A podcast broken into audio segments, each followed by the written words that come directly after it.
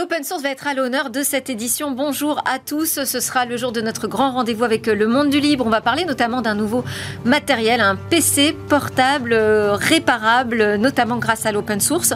Et aussi, on va s'intéresser aux travaux de régulation au niveau européen qui intéressent tout particulièrement la communauté du libre. On aura euh, un rendez-vous aussi avec l'actualité des cryptos en fin d'édition. Mais d'abord, je vous propose qu'on commence avec notre séquence 3 questions A au sujet du soutien à l'IA en open source France.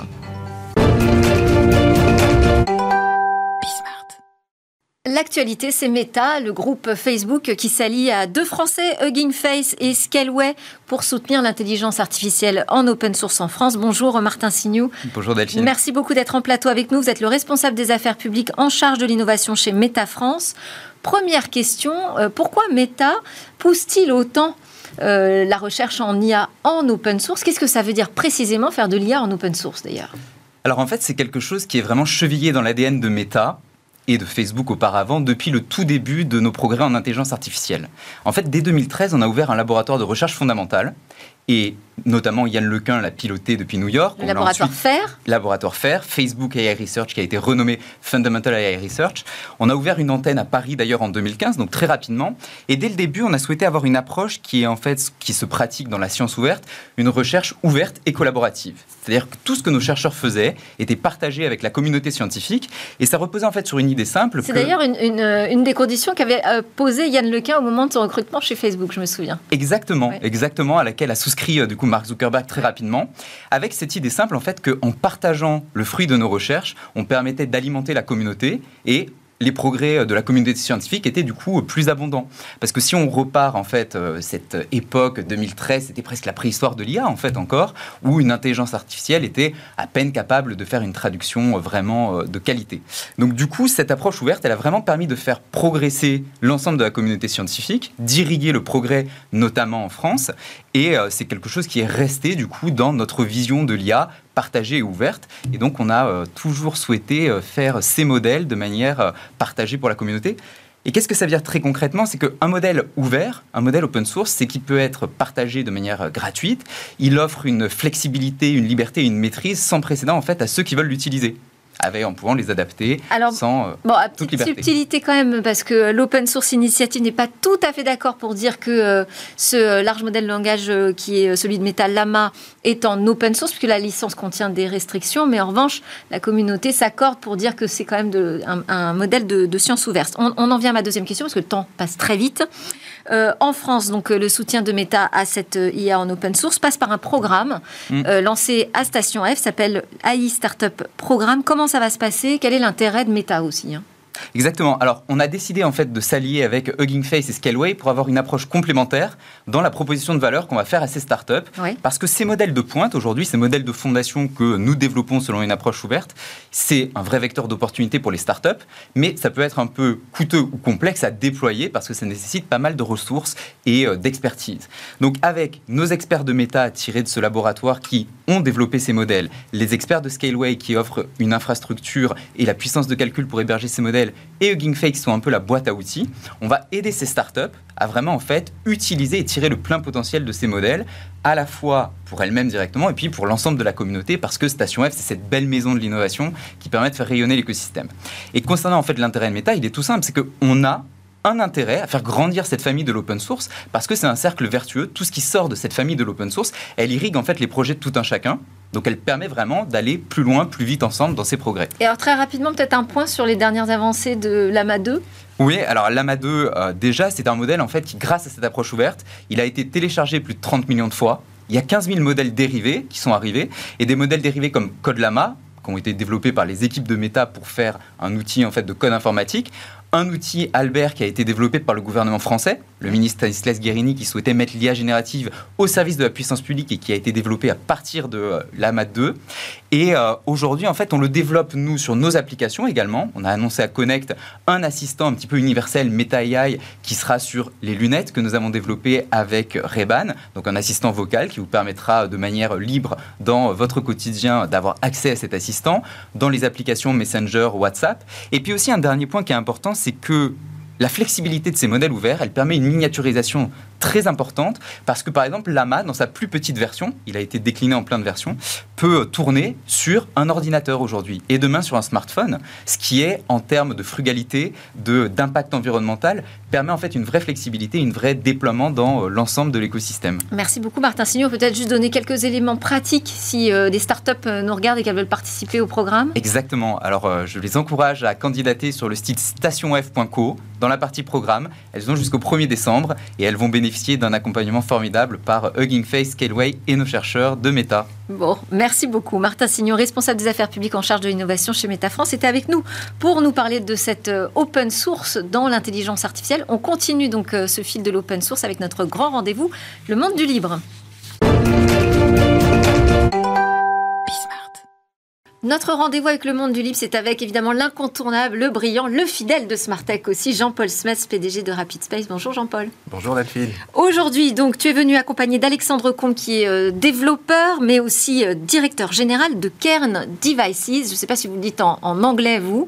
En anglais, oui. Et eh ben voilà, donc ça tombe bien. Donc, euh, qui est une entreprise qui est en train de concevoir un ordinateur portable pratiquement entièrement euh, réparable, en tout cas modulaire. En effet. On va en parler dans l'émission. Et puis avec vous, une autre figure euh, tutélaire, Stéphane Fermigier, qui est le président d'Abilian, éditeur donc, de logiciels euh, libres et coprésident du Conseil national du logiciel libre. Merci aussi d'être là.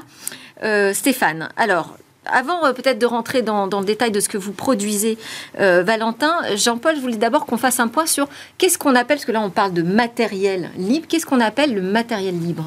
Le matériel libre, c'est du matériel dont les plans sont publics, que l'on a le droit de copier, de modifier, euh, d'adapter, exactement comme on aurait le droit de modifier le code d'un logiciel libre. Bon, on en parle quand même beaucoup moins que du logiciel libre, on n'a pas l'impression que ce soit très développé. Alors, en fait, c'est comme le logiciel libre il y a 25 ans, tout le monde s'en sert tous les jours sans s'en rendre compte. Parce que chaque fois que vous connectez euh, à Meta, Instagram ou Twitter, euh, aujourd'hui X, derrière, en fait, vous avez des serveurs qui viennent du projet Open Compute et qui sont du matériel libre qui aujourd'hui en fait dominent complètement les infrastructures de cloud euh, des hyperscalers. Amazon, par exemple, ses, switches, ses commutateurs réseau, c'est également euh, du matériel libre. Et en France, euh, bah, Rapid Space, mais aussi Clever Cloud, c'est du matériel libre. Et ce matériel est fait en général par des gens à Taïwan. Trois boîtes qu'on ne connaît pas très bien, Quanta, Wistron et Mitac, qui en fait fabriquent les serveurs du monde entier.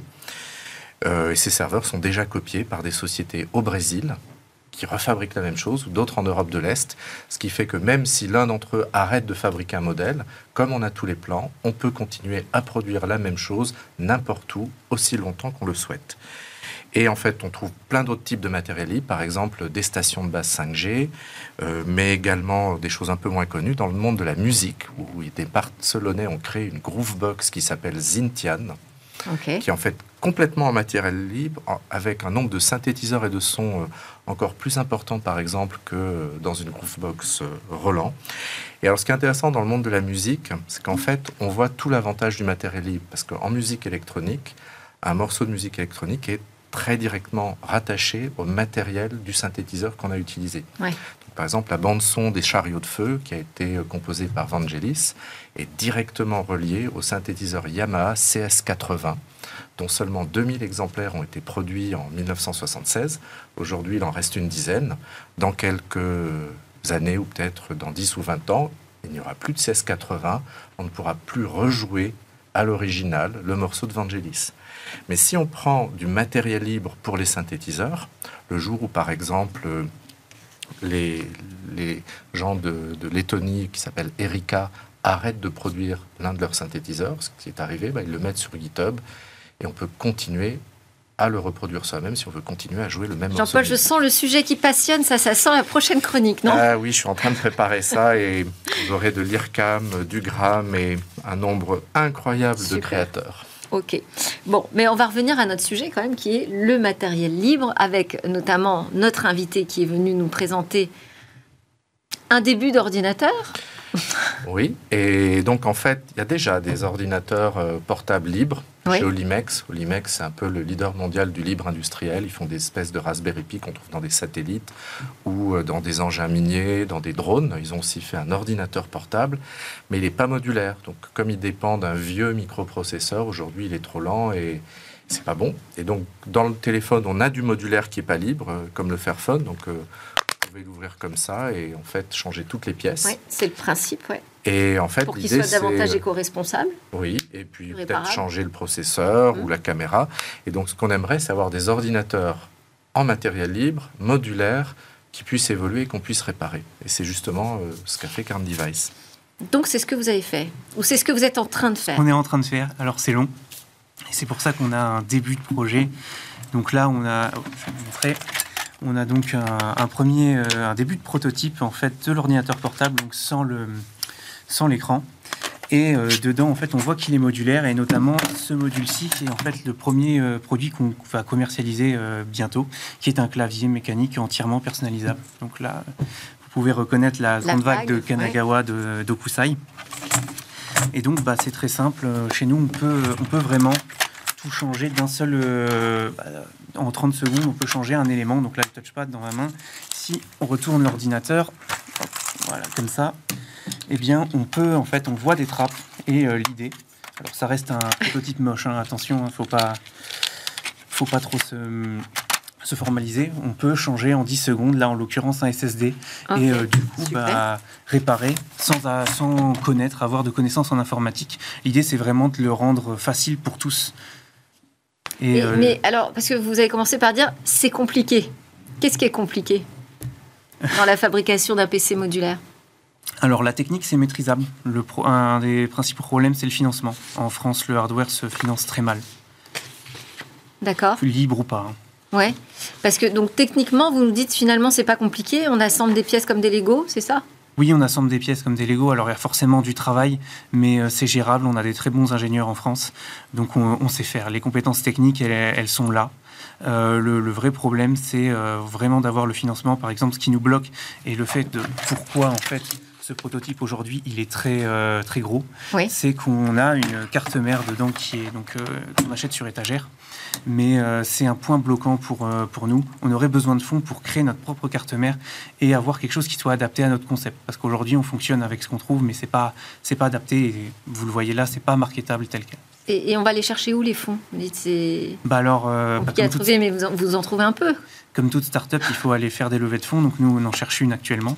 Euh, sinon, il y, a, des, des, subventions. Donc, nous, on a eu quelques, quelques subventions. Hein. On est supporté par la région Grand Est, par l'Eurométropole de Strasbourg. Et on a eu une subvention aussi de l'Union européenne euh, euh, il y a quelques années. Donc, ça, ça, ça représente environ 200 000 euros. de, ce qu'on a, ce qu'on a eu et ce qui est dérisoire hein, dans notre industrie. Donc on est déjà très fiers de ce qu'on a réussi à faire avec aussi peu, mais on aimerait en passer... combien de temps? Ça fait combien de temps que ce projet est né? Ce qu'on fin 2016. Et donc, euh, ce qu'on ne paye pas en argent, on le paye en temps. Et c'est pour ça que c'est aussi long. Ouais. Ah oui, 2016. Oui, fin 2016. À combien de personnes Alors, on est euh, trois associés. D'accord. on a été jusqu'à neuf. Euh, aujourd'hui, on a quelques soucis au niveau de la production avec le, le clavier. Euh, je pense qu'on en reparlera après.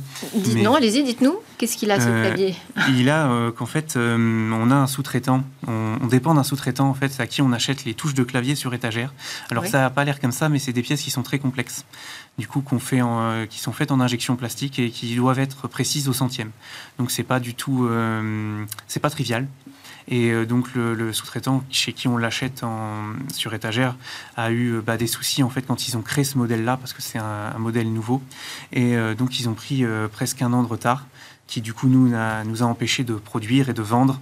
Et donc on, est, ça a entamé la trésorerie. Alors moi quand j'entends ces difficultés, je me dis mais qu'est-ce qui vous a motivé à un moment?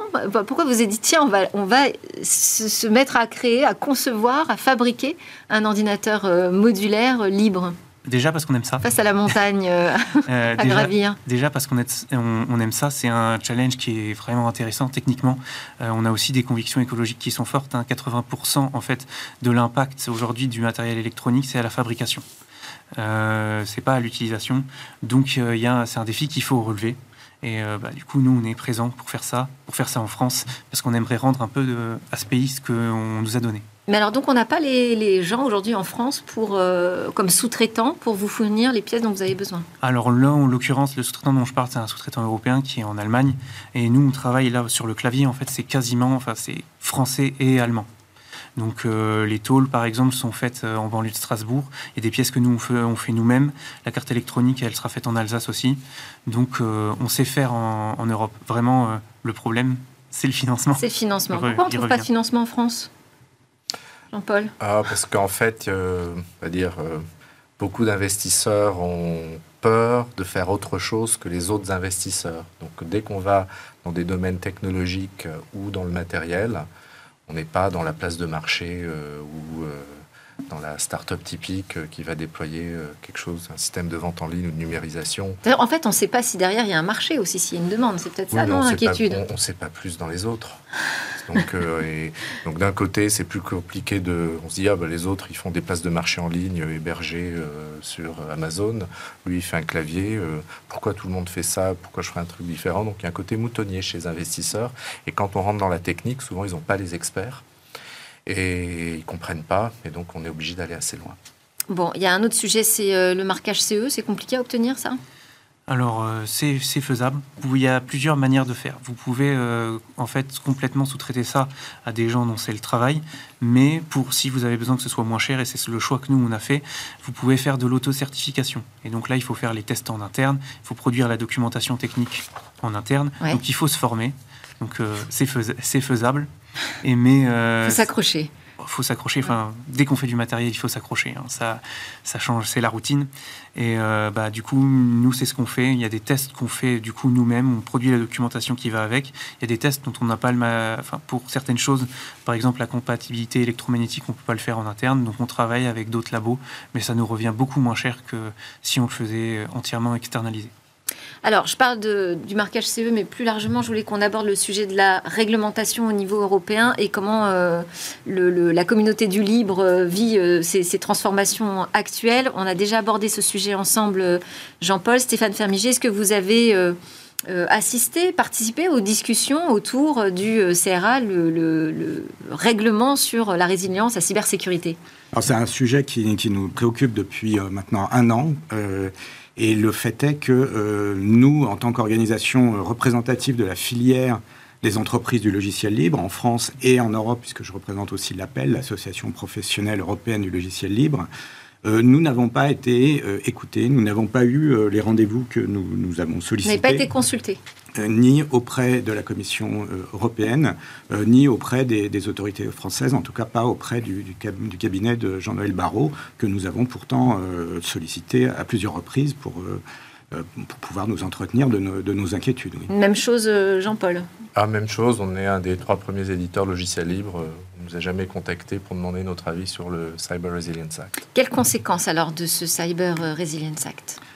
Alors, le, Cyber Resilience. Où on en est aujourd'hui du texte hein. Alors, on en est à ce qu'on appelle le trilogue, hein, donc une négociation entre euh, la Commission européenne, le Parlement et puis euh, le Conseil, donc qui représente les, États de, l'Union.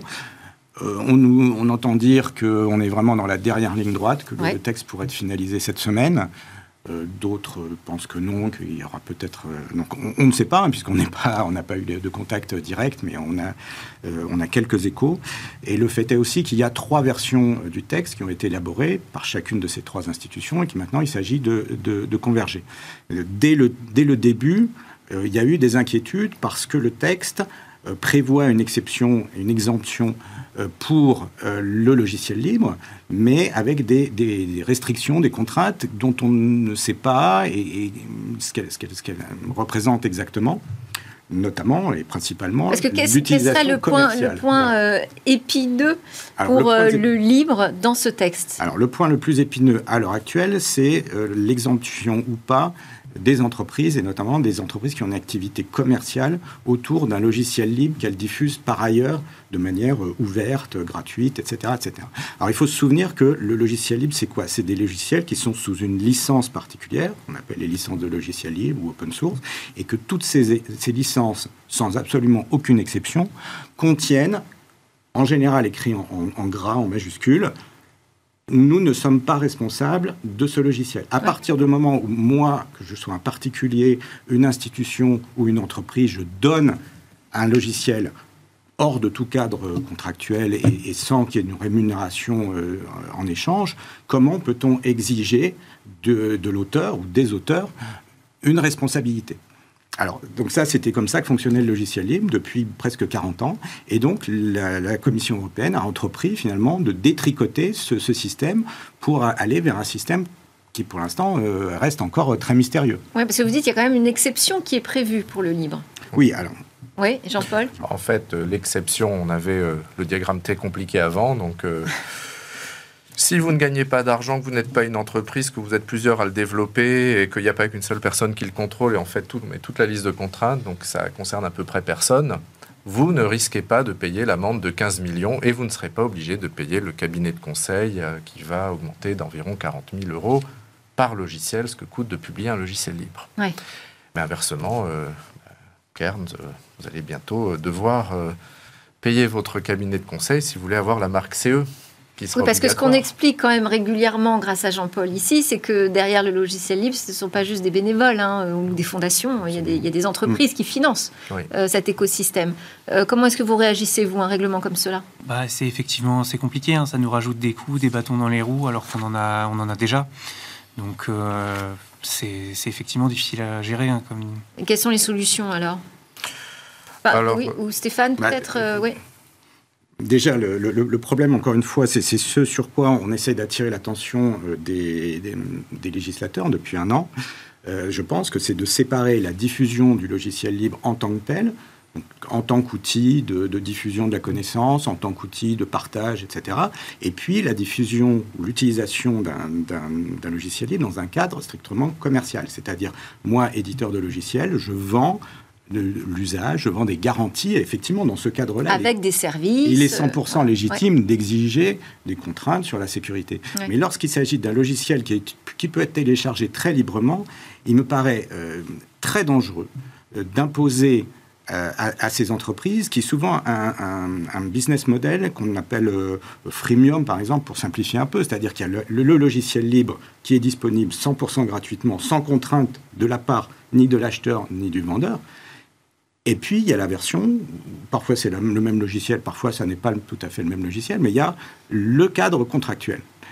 Et nous, ce que nous, pensons, c'est que si euh, cette, ce CRA arrive et impose à toutes ces entreprises du libre des garanties euh, en matière notamment de sécurité sur la version 100% open source, 100% gratuite, eh bien cela va complètement déstabiliser leur modèle économique. C'est-à-dire quel sera l'argument pour vendre Hein, de l'abonnement, du service, de la, garantie, si ces, garanties sont par ailleurs, euh, si on est obligé de les, fournir euh, sur la version 100% euh, open source gratuite, etc. Donc nous pensons qu'il faut absolument que ce, point soit pris en compte et plus généralement prendre en compte de manière un peu plus systémique l'existence d'un écosystème très riche en Europe des milliers d'entreprises. En France, c'est 6 milliards d'euros de chiffre d'affaires annuel. En Europe, c'est peut-être 30 milliards d'euros annuels. Des opportunités énormes euh, en termes de souveraineté numérique euh, européenne. Et tout ça, ça, ça risque effectivement d'être abîmé par euh, des législateurs qui ne cherchent pas à comprendre les, mécanismes. Avec le risque de voir des entreprises du libre partir. Merci beaucoup, on est vraiment à la fin de ce rendez-vous. Euh, merci Jean-Paul Smets, PDG de Rapid Space, Alexandre Combe pour euh, Kern Devices. On vous souhaite bon courage pour tous vos projets. Et puis Stéphane Fermigier, PDG d'Abiliand et président du Conseil national du logiciel libre. A tout de suite pour notre rendez-vous avec les cryptos.